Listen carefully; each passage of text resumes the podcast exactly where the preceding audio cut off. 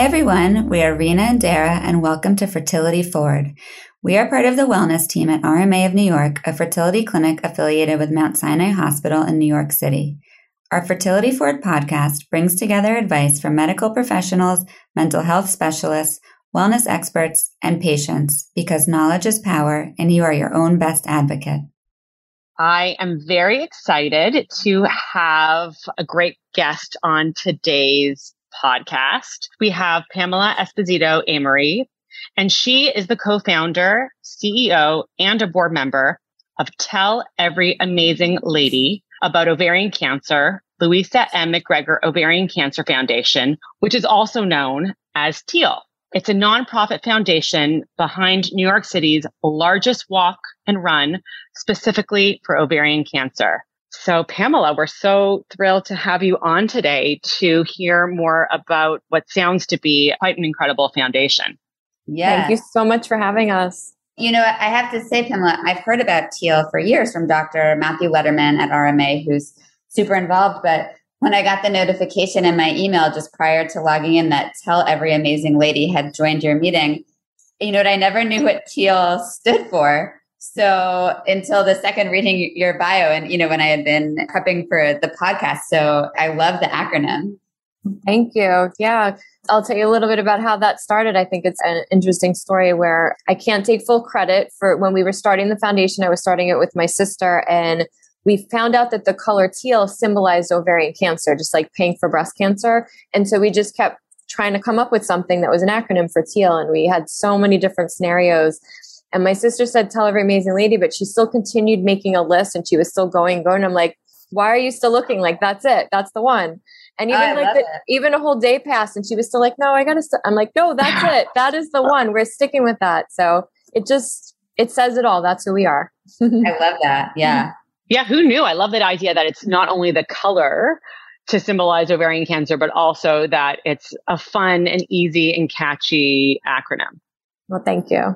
So tell us, yeah, how you got started, you and your sister, how you launched this. Is this your full time thing or this is something you do on the side? Tell us kind of everything. Yeah, so we have a long story, but for the sake of time, I'll wrap it up by saying, you know, in 2007, my sister was diagnosed with ovarian cancer. And she was the type of person that went to all her doctor's appointments, did all her follow ups, did what she was supposed to, and it was still caught at a late stage. So when that hit our family, we immediately got into action mode on, okay, what can we do here? And if this can happen to us, it can happen to anybody. We educated ourselves quickly about ovarian cancer and we sort of just threw ourselves in through her recovery too. And one time she was in the hospital and the very early surgery she was having, I said, All right, when you get out of the hospital, why don't we go do one of those cancer walks? There must be an ovarian cancer walk somewhere in New York City. Let's just go attend one. And, you know, now we're advocates for ovarian cancer. Let's do this. And we had a tough time finding resources. She couldn't find a support group that was all ovarian cancer women. She definitely could find cancer support groups, but not for women who had her cancer. And that was important to her. And I couldn't find a walk particularly just for ovarian cancer. And the list goes on and on for all the resources she was looking for. We really couldn't find in the capital of the world where we live the resources that she needed. So we really didn't plan to, you know, start what we did.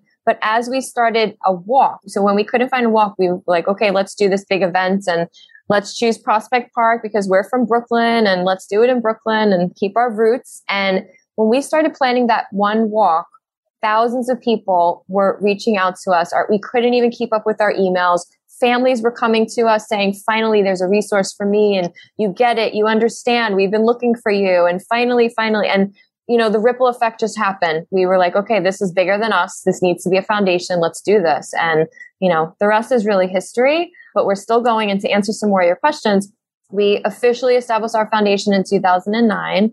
We've been around for about 14 years. This would have been our 14th anniversary of our walk, but after a two year hiatus with the pandemic, it's a little bit different. We'll talk about our event in a little bit, but we've really had to, you know, keep with the changing tides with all of the pandemic and everything that happened. And we have a full staff. So yes, we have multiple people on our staff, hundreds of volunteers, an internship program, a community center, and I can talk for hours, so I'll stop there. we know we want to hear. That's, yeah. I think that's that's incredible. Exciting. it's really surprising that there wasn't, you know, back in 2007 when you were looking for a walk or a place for, you know, to support that there wasn't anything. And why do you think that is perhaps? And also, I would love to know like your mission and what you want to achieve, what you are achieving from this foundation. Yeah, we were really surprised too. We found some larger national organizations that were out there, but they really weren't doing any local work. And we felt that the local part of this disease was just missing and we just couldn't find it. So, you know, I'm not sure that there's an answer to it. Most of it is that this disease is always underfunded and not talked about enough. And it still is in that situation. But I will say that, you know, I do feel like we can take credit for getting that conversation started with our name, Tell Every Amazing Lady, with the biggest walk that we created for many, many years, thousands of people, huge public service campaigns that we've done all across New York City. And we have the only ovarian cancer community center that exists. We have a community center in Brooklyn for ovarian cancer patients. And so our mission has always been survivor support, which means it also is support for their caregivers, their families, anyone who's been impacted by it. Spreading awareness, first and foremost, part of everything that we do, signs, symptoms, risk factors, and funding medical research. But this year, in early 2022, we actually updated our mission statement and evolved it to a place where we've always been headed, but made it a little more official. And it's basically, we added wellness to our services. They always were there. We just never sort of had it in black and white in our mission statement. And we enhanced everything to be more for all of women's health. So I'll emphasize that and say what I mean, where We've always reminded people about mammograms. We've always said, even at our center, we have a mammogram bus that comes every couple of months. We provide resources about genetics and different parts of a family's health that are not just ovarian cancer. We've always been there for that. So now we just put a stamp on it by updating our mission statement and make that a little bit clearer and enhancing our programs for wellness as well. I mean, we do meditation on a weekly basis on Zoom. It's free. So you can check out our website and take care of services like that. But we've always done programs like that. Oh, wow. That's so impressive. I mean, I know. Really. I saw I saw that that you do your weekly. It's like energy healing and meditation. Yes, yes. Dara and I definitely both love that. I was like, Rena and I have to totally check yeah. it out. It's so up our alley. so, I mean, how old was your sister when she got diagnosed? So, 41 diagnosed, and she passed at 45, leaving behind two children. So, it was, you know, it was her mission before she passed away that this foundation was her legacy and what was really important that if it could happen to her, it could happen to anybody. She had all the symptoms, the risk factors we were not aware of. And, you know, unfortunately, this happens to a lot of young women. A lot of people are under the belief that, you know, over 50 is when people should be concerned about this. But we have been doing this a long time, and I've seen too many younger women also get it. Is ovarian cancer easy to diagnose? No. So let's talk about those signs and symptoms and risk factors. So I'll use my sister as an example. We later found out that there was a little bit more of a history in our family than we believed. So most of us know that, you know, maybe our great grandparents and even grandparents' generations in a lot of cultures sometimes don't talk about what someone had. They might say they had a women's disease or they had cancer or the C word. And we found that some of that was going on in the family where there were some women that we're not really sure what they had. Maybe they did have ovarian cancer. Maybe it was breast cancer. So that was one thing. Plus, we did have colon cancer and prostate cancer and a few others in the family. So we later learned after genetic counseling and screening that we did have some genetic predisposition. But the signs and symptoms that Louisa had were back pain. She had an old back injury. So she just kept thinking like, oh, my back injury is, you know, just acting up. So kind of got blown off. She actually had other health conditions, very minor things that she'd have some bloating or some pelvic pain. Again, kind of just attested it to something else that was going on and had gone to multiple doctors complaining about these things. So ovarian cancer mimics a lot of other conditions that can be really vague. The symptoms can be back pain, can be pelvic pain, abdominal pain, frequent urination, at times trouble breathing, frequent fatigue, things that, you know, you're extra tired and not used to, but like you usually are, and there's no reason for it. The same with weight loss or weight gain. You're not on a diet. You're not changing how you eat, but you're fluctuating weight, either increasing or decreasing for no reason. And gastrointestinal complaints, which she also had, you know, there could be nausea or indigestion or something that's just, you know, you didn't eat something funny. You haven't had a tray of nachos or something to cause that. But these things are lasting for more than two weeks. And when they last for more than two weeks, you really should check with the doctor. Oh, wow. Like those symptoms do seem quite like they could be so many different things irritable yeah. bowel syndrome. And that's so frustrating that she went to so many doctors and it, it was ignored. I think, you know, this article just came out in the New York Times fairly recently about medical gaslighting. And, you know, a lot of people have been talking about that recently. It's really become sort of a, a buzzy topic, which I think is super important to discuss. Absolutely. We hear from women all the time who, you know, this disease, it's very rare to be caught at stage one or two. It's usually caught at a late stage because those symptoms are hard to diagnose. And at times when the diagnosis or the symptoms happen, it could have been, there's some studies that also say the symptoms happen only in the later stages and you may not have it in the early stages, mm-hmm. but we still advocate to get to the doctor as soon as you might be having something like that.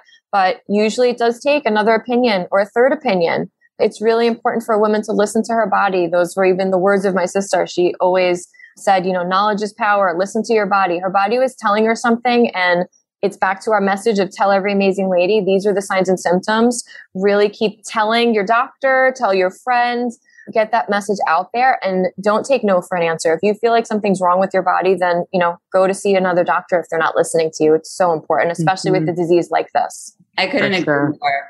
And I think too, especially as women, and I know you said she had two children.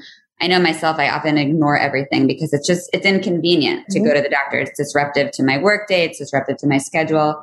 So I'll mm-hmm. ignore, ignore, ignore until something becomes so bad that I can't ignore it. And I think, you know, women especially, that's what we tend to do because we're busy and it's inconvenient. And, you know, dealing with health can be really stressful. You know, obviously in my field in you know dealing with infertility all the appointments everything it's very disruptive and stressful. And i think as you said you know i love every point that you made. You know we have to advocate for ourselves get a second opinion get a third opinion. You know i think a lot of times people feel very disloyal or their doctor might be upset if they found out that they went to get another opinion but it's what you have to do. You know we are our own best advocate. I think that's in our opening to our podcast is you are your own best advocate and that is definitely true Absolutely. I want to address the, the screenings for it too, though. So if somebody does get to the doctor and they say, you know, okay, maybe you do have signs and symptoms. What are we going to do about that? That's where there's a lot of limitations and we still really need funding for research. So, you know, I'm high risk. I had a sister, a family history. So what did I do for many years? I would every six months to a year with my doctor's guidance, I'd work really closely with a gynecologist oncologist not just a regular gynecologist because I was higher risk and, you know, they took that seriously. And I found a good one who would listen to me. And we would do things like a CA125 blood test. We also would do a pelvic rectal exam and a transvaginal ultrasound. Now, those three tests you can request, but they absolutely can still miss it. Even though I'm educated on top of it, working with a gynecologist oncologist, I can still go for those three tests. There is no screening test for ovarian cancer. So that's a really important message and why this disease is so important for women to talk about even with everything that I just said, there's that shock value. I'm sure draws are dropping, and I hope they are because we need to fix this. We need a screening test. We need better resources for this disease. I also think that, you know, doctors should be I mean, I wonder, I'm sure they're learning in, you know, school, okay, these are some signs and symptoms, but I really do think the idea of prioritizing maybe this needs to be a discussion for any woman coming in for their annual granted i know i read on your site that you know a pap smear doesn't detect it's not a good screening tool to detect ovarian cancer but perhaps educating patients on you know these are specific signs and symptoms that can be related to you know so if you do experience this these are the next steps that you can take to see Absolutely. We would love that. We're advocating for that. And I think it's just, it's an entire system wide change, but there are some doctors who, you know, do that and they're attentive to it. And there's some that, you know, this is a, a big battle that we have that we're trying to fight. And it's really important. We completely agree with you. I think it's great. I was also really impressed going on your site and seeing that you've created these awareness cards in multiple languages. So tell everyone kind of what that is and how they can have access to it. Yeah, absolutely. So on our website, telleveramazing.org, there's a whole section on facts and risk factors and things that you might want to learn about ovarian cancer. And especially because we're based in New York City, even though we are a national organization, we do provide resources all across the country. In New York City, there's so many languages. We don't even have them all, but we have about 11 languages available that list out in a PDF format or even in a printed format. We can you know, work with anybody who's interested in also having it sent to them, but it has signs, symptoms, risk factors, and information that can really help you. We do a lot of outreach in the public arena. We're at health fairs, churches, synagogues, you name it. If there's an event going on, we try to have a table there or be a part of it in some way. And that's why, you know, those different languages are important. We want to engage with the public and give them the resources that they need, or else, you know, what's the point? They don't even understand what we're saying. So that was really important to us. That's incredible. And so, in terms of the research and funding to improve the screening process, how far out are we, you, us, everyone, women, you know, medical community from getting there? Yeah, I mean, I'm not a scientist, I'm not a doctor. We do have a scientific advisory board. And what I will say is, when I started doing this, to now, I do see a difference and I am really optimistic on medical research. There are some amazing breakthroughs happening in all of cancer. You know, there are amazing clinical trials and there are some statistics to say that women are living longer when they get the disease. So there unfortunately is usually about a five year survival rate after a diagnosis, depending on what stage you're at, but that's sort of an average marker that's given, which is, you know, terrible when someone's diagnosed to hear that but we do see that they are living longer. You know, longer might be six months, it might be a few months, it might be a year, but we are seeing, you know, improvements on the quality of even the treatment that they're getting. They can live a better life. They're not as sick. Again, it depends for everybody's different. There's different cases and different scenarios, but I am very optimistic on where research is headed. We definitely still just need more of it and more funding. Mm-hmm. Which is a great segue into, you know, I think it's great not only that you have the resources, but you're also promoting your organization and you have lots of events. And there's an upcoming event that I would love for you to share with our listeners that people can be involved in and help out in. Great. Thank you. So, I was saying before, you know, we've been doing a walk run for 14 years now. And so, over the last two years, it's been virtual. We used to do them in person in many different cities across the country, actually. And they're called the Teal Walk.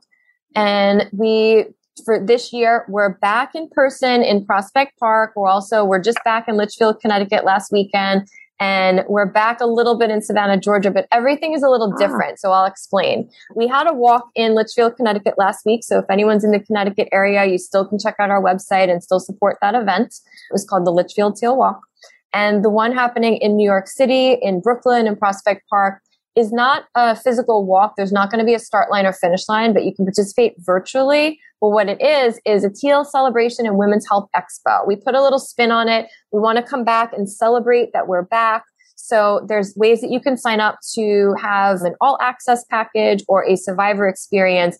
And what that means is some of them have different passes where you can do meditation, Tai Chi, a survivor celebration. Plus, there's going to be a health fair expo available to the public. So check out our website, telleveryamazinglady.org. It's our feature event. It's Saturday, September 10th in Prospect Park. And even if you can't attend or you don't live in the area, you can walk virtually or participate in some other way that makes sense for you. And we have resources on other events that are happening. Some of them are free throughout the month because National Ovarian Cancer Awareness Month is here. That's why it's all happening now. And that weekly meditation is, you know, another experience that we have every Wednesday if you can't make any of the other events. That's amazing. I'm so happy that you're coming back and also sort of expanding what you're doing. Really incredible.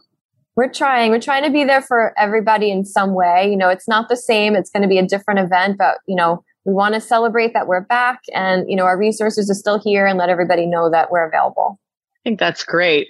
And I wanted to add, it's a walk slash run. So for someone like me, myself, I'll walk, and someone like Rena, who's the runner of the group, it's great that you, um, you know, over the years have also had a, a run as well Ab- with it.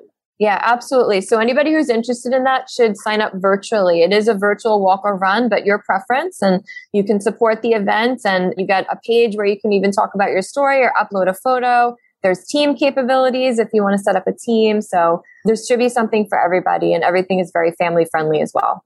That's amazing. I mean, I think the sort of community element of this too is so important, you know, creating this village.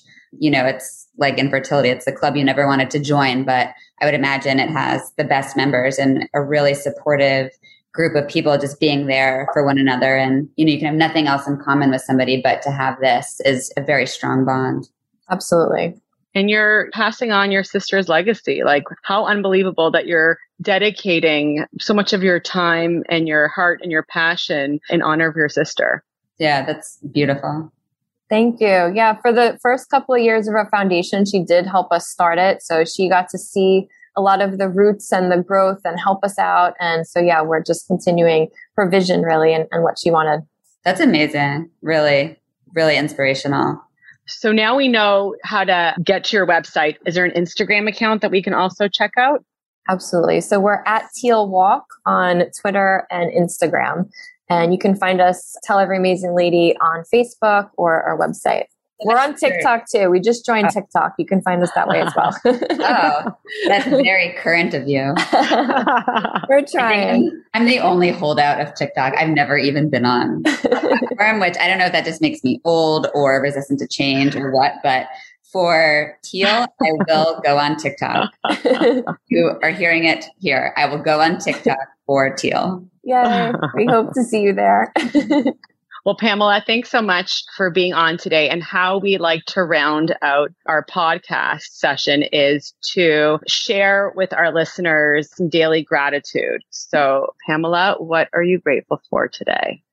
I'm definitely grateful today for the team that is our staff, our interns, and our volunteers because we're so close to our event and we're all working so, so hard and everyone is so passionate and committed. We could never do what we do without the team of support that we have. How beautiful. So nice. Rena?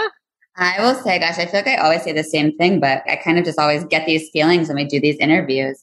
You know, I'm super grateful to meet someone else who has turned a life experience into filling a gap. One of the things I love about our podcast, and I've said this many times, is, you know, we meet other women who have found a gap in something and then not been a victim, but said, how am I going to change this? Okay, no one's done it. I'm going to do it. And so I'm so grateful to women like you who are working to make the world a better place, working to make a difference to other people. I think it's truly incredible.